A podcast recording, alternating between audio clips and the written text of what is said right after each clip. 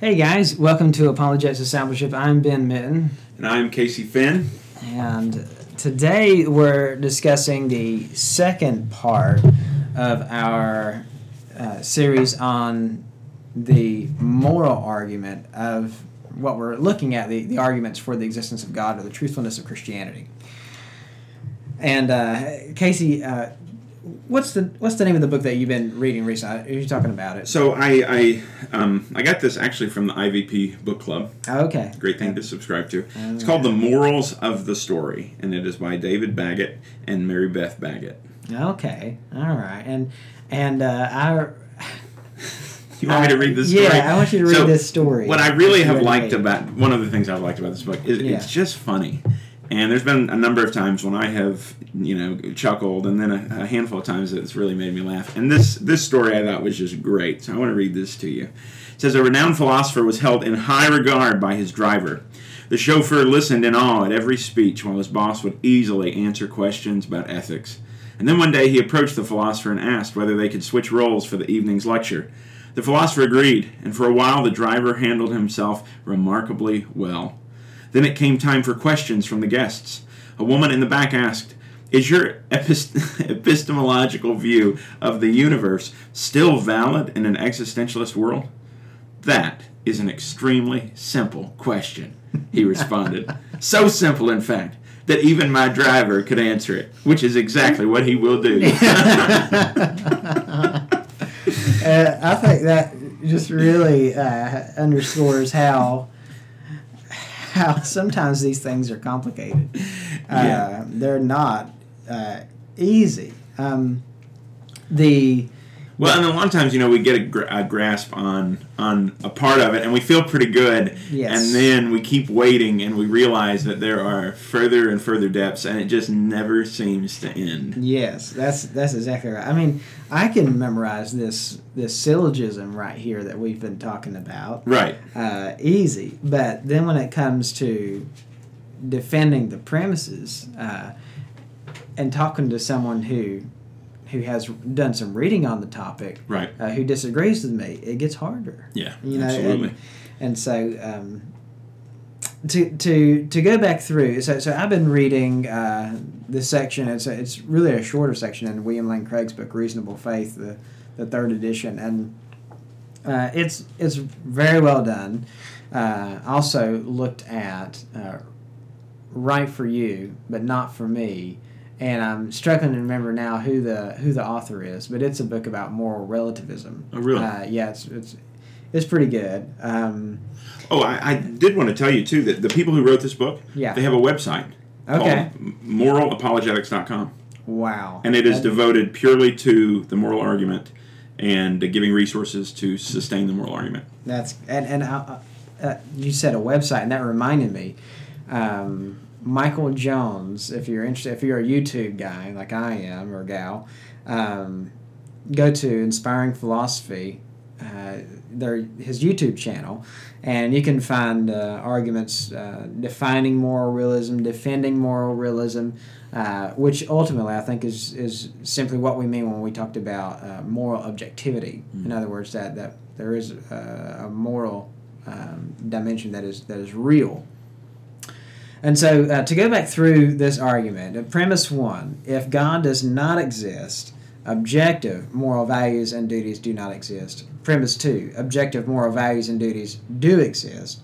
And then the conclusion follows three, therefore, God exists. And so, um, to talk about the word objective and just briefly define what that means, uh, and so uh, here's a good way to, uh, to think about it. And Craig uses this in his book. He says, uh, if I said there is a rock on the planet Mars, there either really is a rock on planet Mars or there is not, regardless of whether someone uh, thinks so or not. And so uh, we're talking about something that is.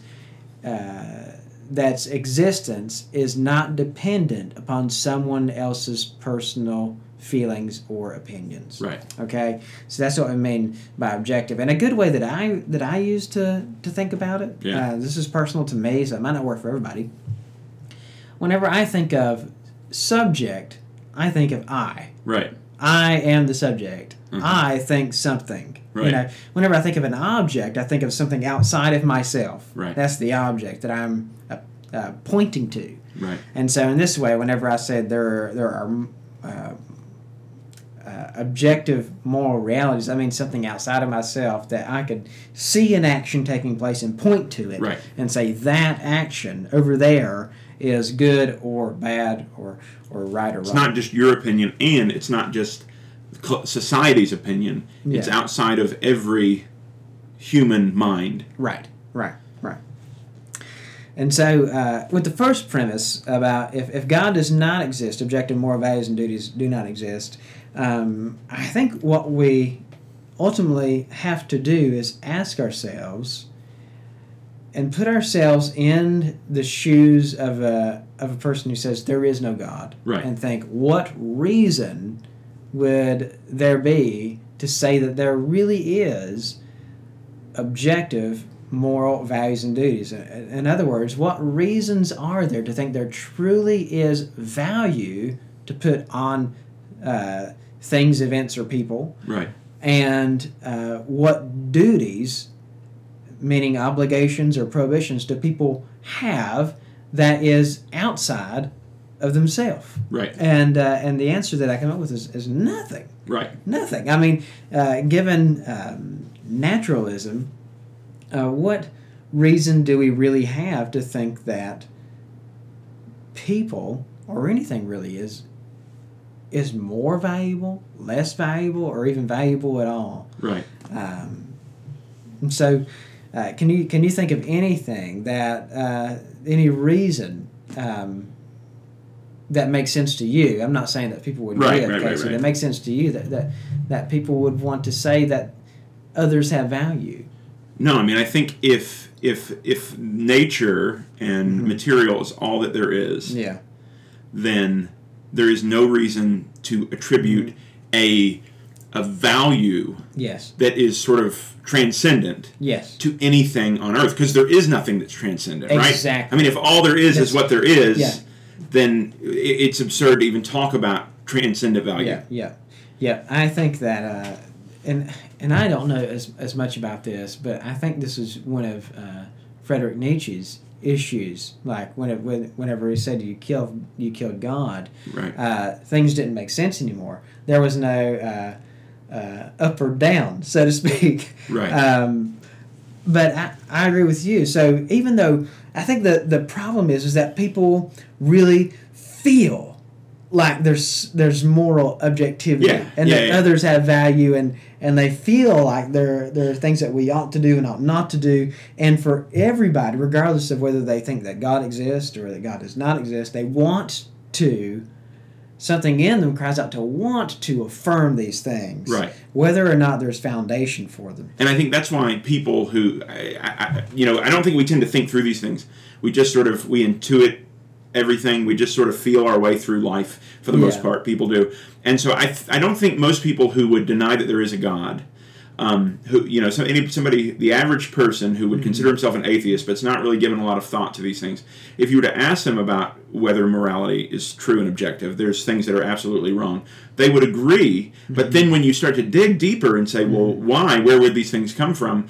Th- There would be a struggle to try and find these things or explain these things or give an account to, for these Yeah. things and, and their origin Yeah. because it, Yeah. it just they don't make sense. If you if you really sit down and think about it, they don't make sense with a purely material universe. I think that that what you just said there is part of the reason why sometimes in a conversation, just talking about experience in a conversation, you'll often find the unbeliever wanting to shift a burden. Maybe he wants to talk about the uh, destruction of the Canaanites now, Right. Or he wants to know why God will allow so much evil in the world, Right. Uh, and other things. They don't really want to answer that question, Right. You know what I mean? Uh, in other words, point at the Christian and say, "Well, look at this," Right. You know, Well, and and this is this goes into what you just um, or, or, or the, the really and I don't know if you're go, going here next, but the whole idea of there are some atheists Mhm. who will be honest yes, and admit that on, in their view, Mm-hmm. there is no objective morality. Yeah, yeah. And so I got, I got two two quotes here, and one I I, I mentioned in brief uh, uh, last week, and this is from Richard Dawkins. He says. Um, there is at bottom no design, no purpose, no evil, no good, nothing but pointless indifference. We are machines for propagating DNA. It is every living object's sole reason for being.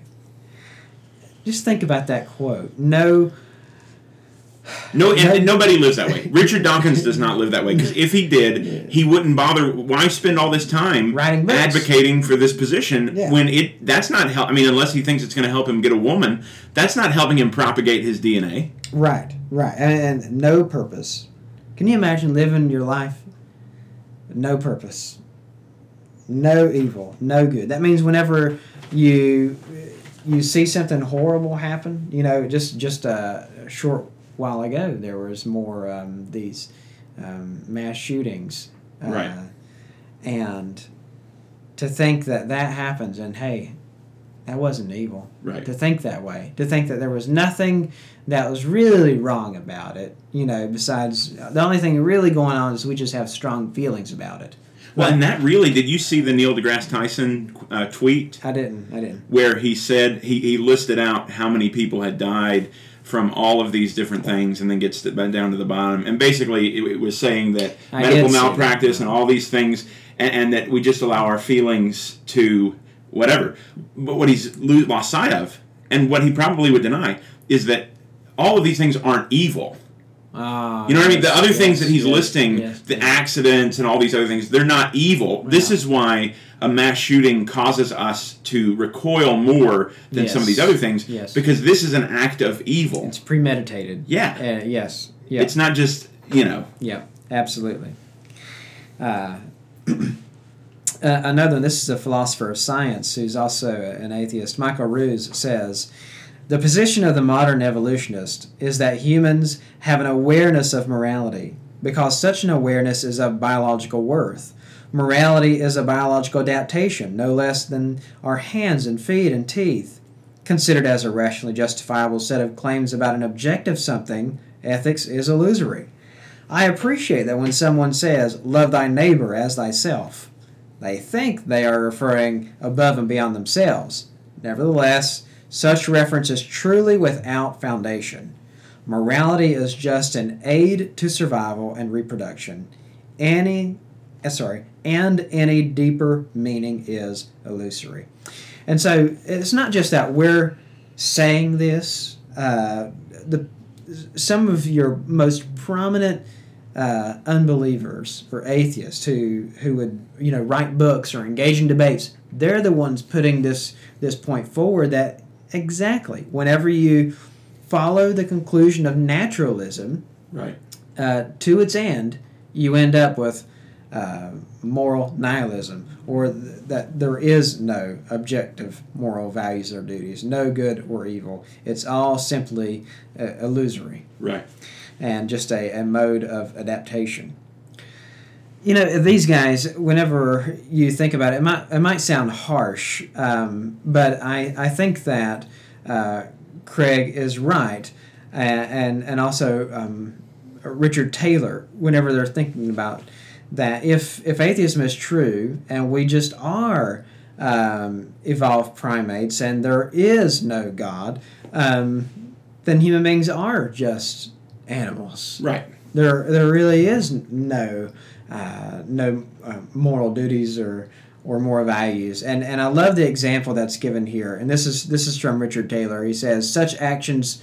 Um, talking about if, if, if someone kills another, he says such actions, though injurious to their victims, are no more unjust or immoral than they would be if done by one animal to another. A hawk that seizes a fish from the sea kills it, but it does not murder it. And another hawk that seizes the fish from the talons of the first takes it, but does not steal it. For nothing of these things is forbidden. And exactly the same considerations apply to the people we are imagining. And so, yes, if we we uh, ascribe these terms such as murder and thievery um, to things because we believe that there really is a moral dimension to such actions. The the actions themselves, in other words, the object, catch it, objective, is truly good or evil. Um, and so I, I think that for me, that really that really does it for me as far as the the case for premise one. I I simply do not recognize any um, ontological grounding for moral objectivity from an atheist worldview. Right. So I think that what, what will happen is Mm-hmm. because you still have to have a sense of morality, Yeah. right? So even most atheists, I think most atheists will not go the way of Richard Dawkins and say there is nothing, No. right? They will choose a different route. Yeah. For example, and this is one of the things that they mention in the morals of the story, Yeah. is some of the alternatives to Yeah. a theistic understanding of you know morals coming from a god, a personal god, is is egoism, which is Mm-hmm. What um uh, what what is it Ayn Rand um, that that she uh, advocated for, Okay. which is it's all about me Okay. Yeah. and yeah. you know I I am the determiner of, of ethics and so uh, what is moral is what's going to benefit me, right? And so this is one position that's Mm-hmm. Yeah. out there Yeah. um, objectivism, I think is what, what they call it. Mm-hmm. So then there's another one that's utilitarianism, Yes. right? Which Yeah. is you know rooted in Jeremy Bentham and uh, Yeah. John Stuart Mill, Yeah. and that's just the idea that what's good for everybody, what what's going to benefit the whole community, Yeah. um, is going to you know that's what's good. Yeah.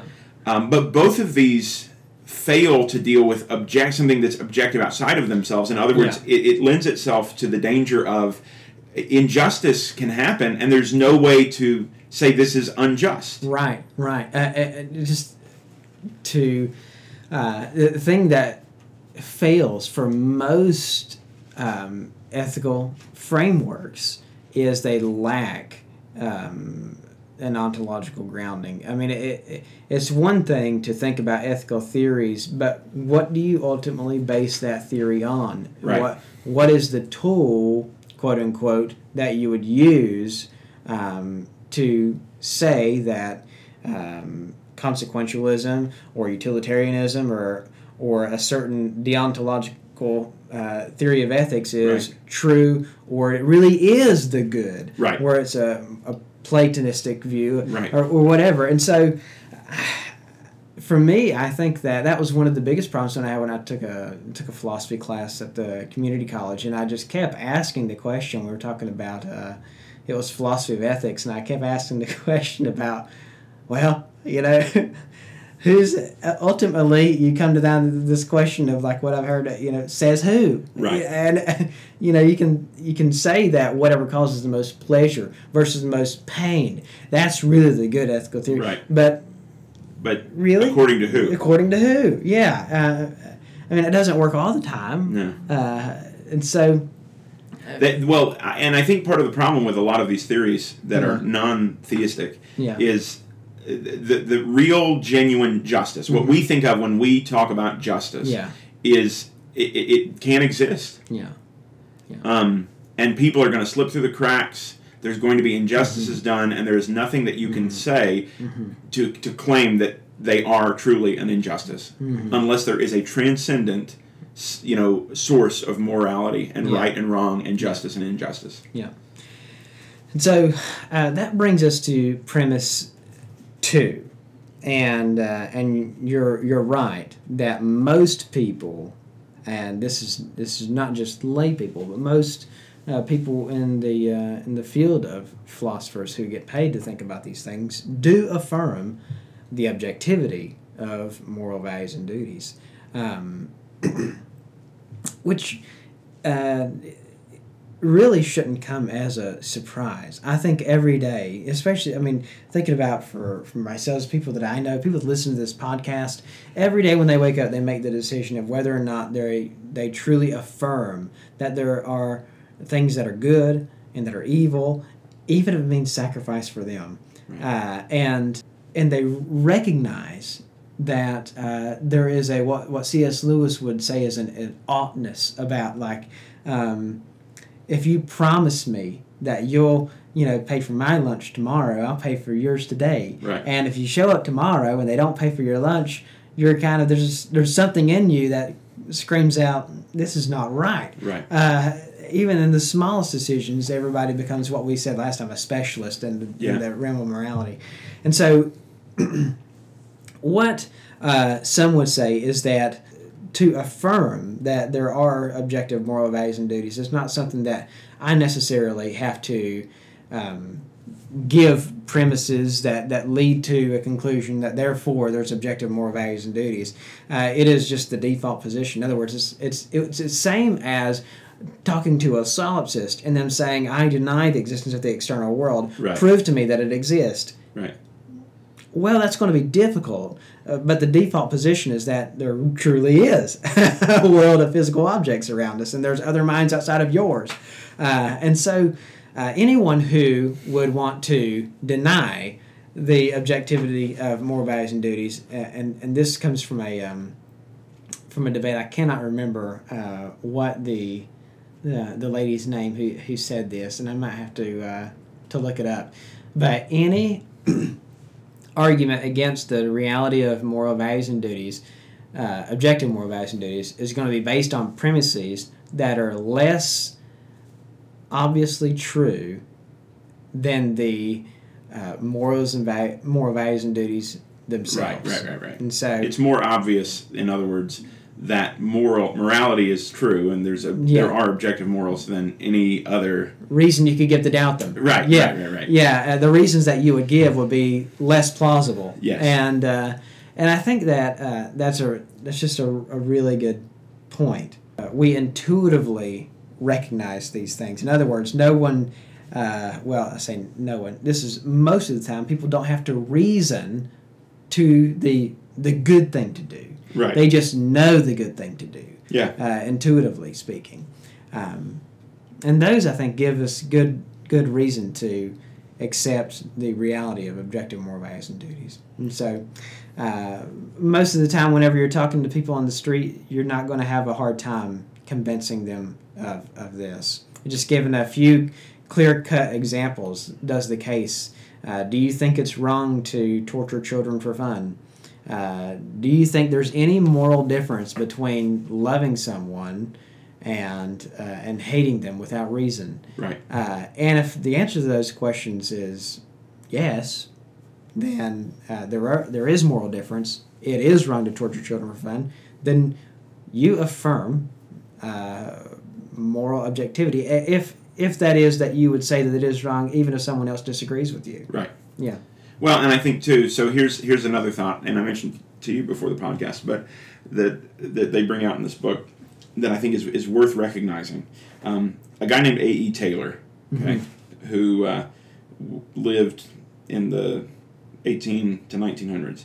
Um, he focused on the idea of human guilt. Okay. Okay. Okay. And so you think not only do you think it would be wrong, but Mhm. how about this question? If you murdered somebody Mhm. And you got away with it, Yeah. do you think you would feel guilty? Yeah.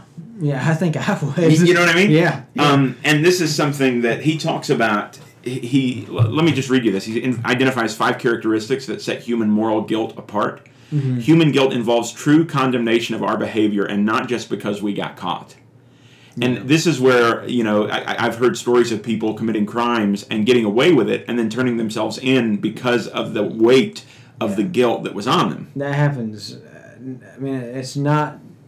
It's not really rare. I mean, it is in the sense of, of all the crimes that are committed. Right. But it does happen from time to time. And there's no, you know, Yeah. sensical reason for that to happen. No.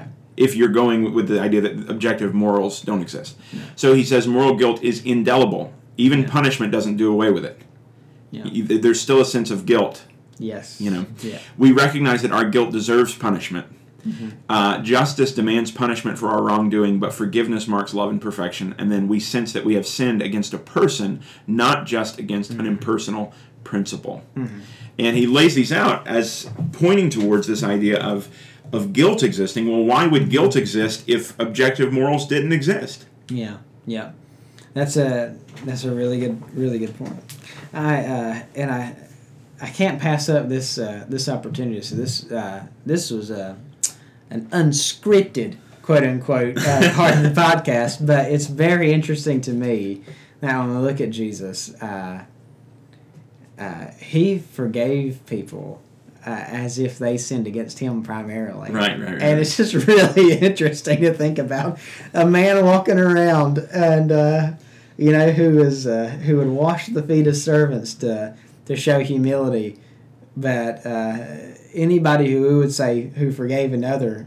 Uh, of a sin that wasn't committed against them, we would say they're prideful, they're Absolutely. arrogant, but not Jesus. You Yeah. know, and they did it. So that's the only true release of the guilt. That's Yeah. the only. That's the only place where freedom can be found. Absolutely. Uh, and so, um, yes, I think that we have good good reasons uh, to to affirm that uh, premise one is true that if God does not exist, there are uh, then moral objective moral values and duties do not exist, and then premise two that objective moral values and duties do exist, and because of that, I think we can stand uh, firmly um, with the conclusion that therefore God exists. Now, next week we'll come to uh, Some what what have people said in response to the two premises and the arguments offered for them.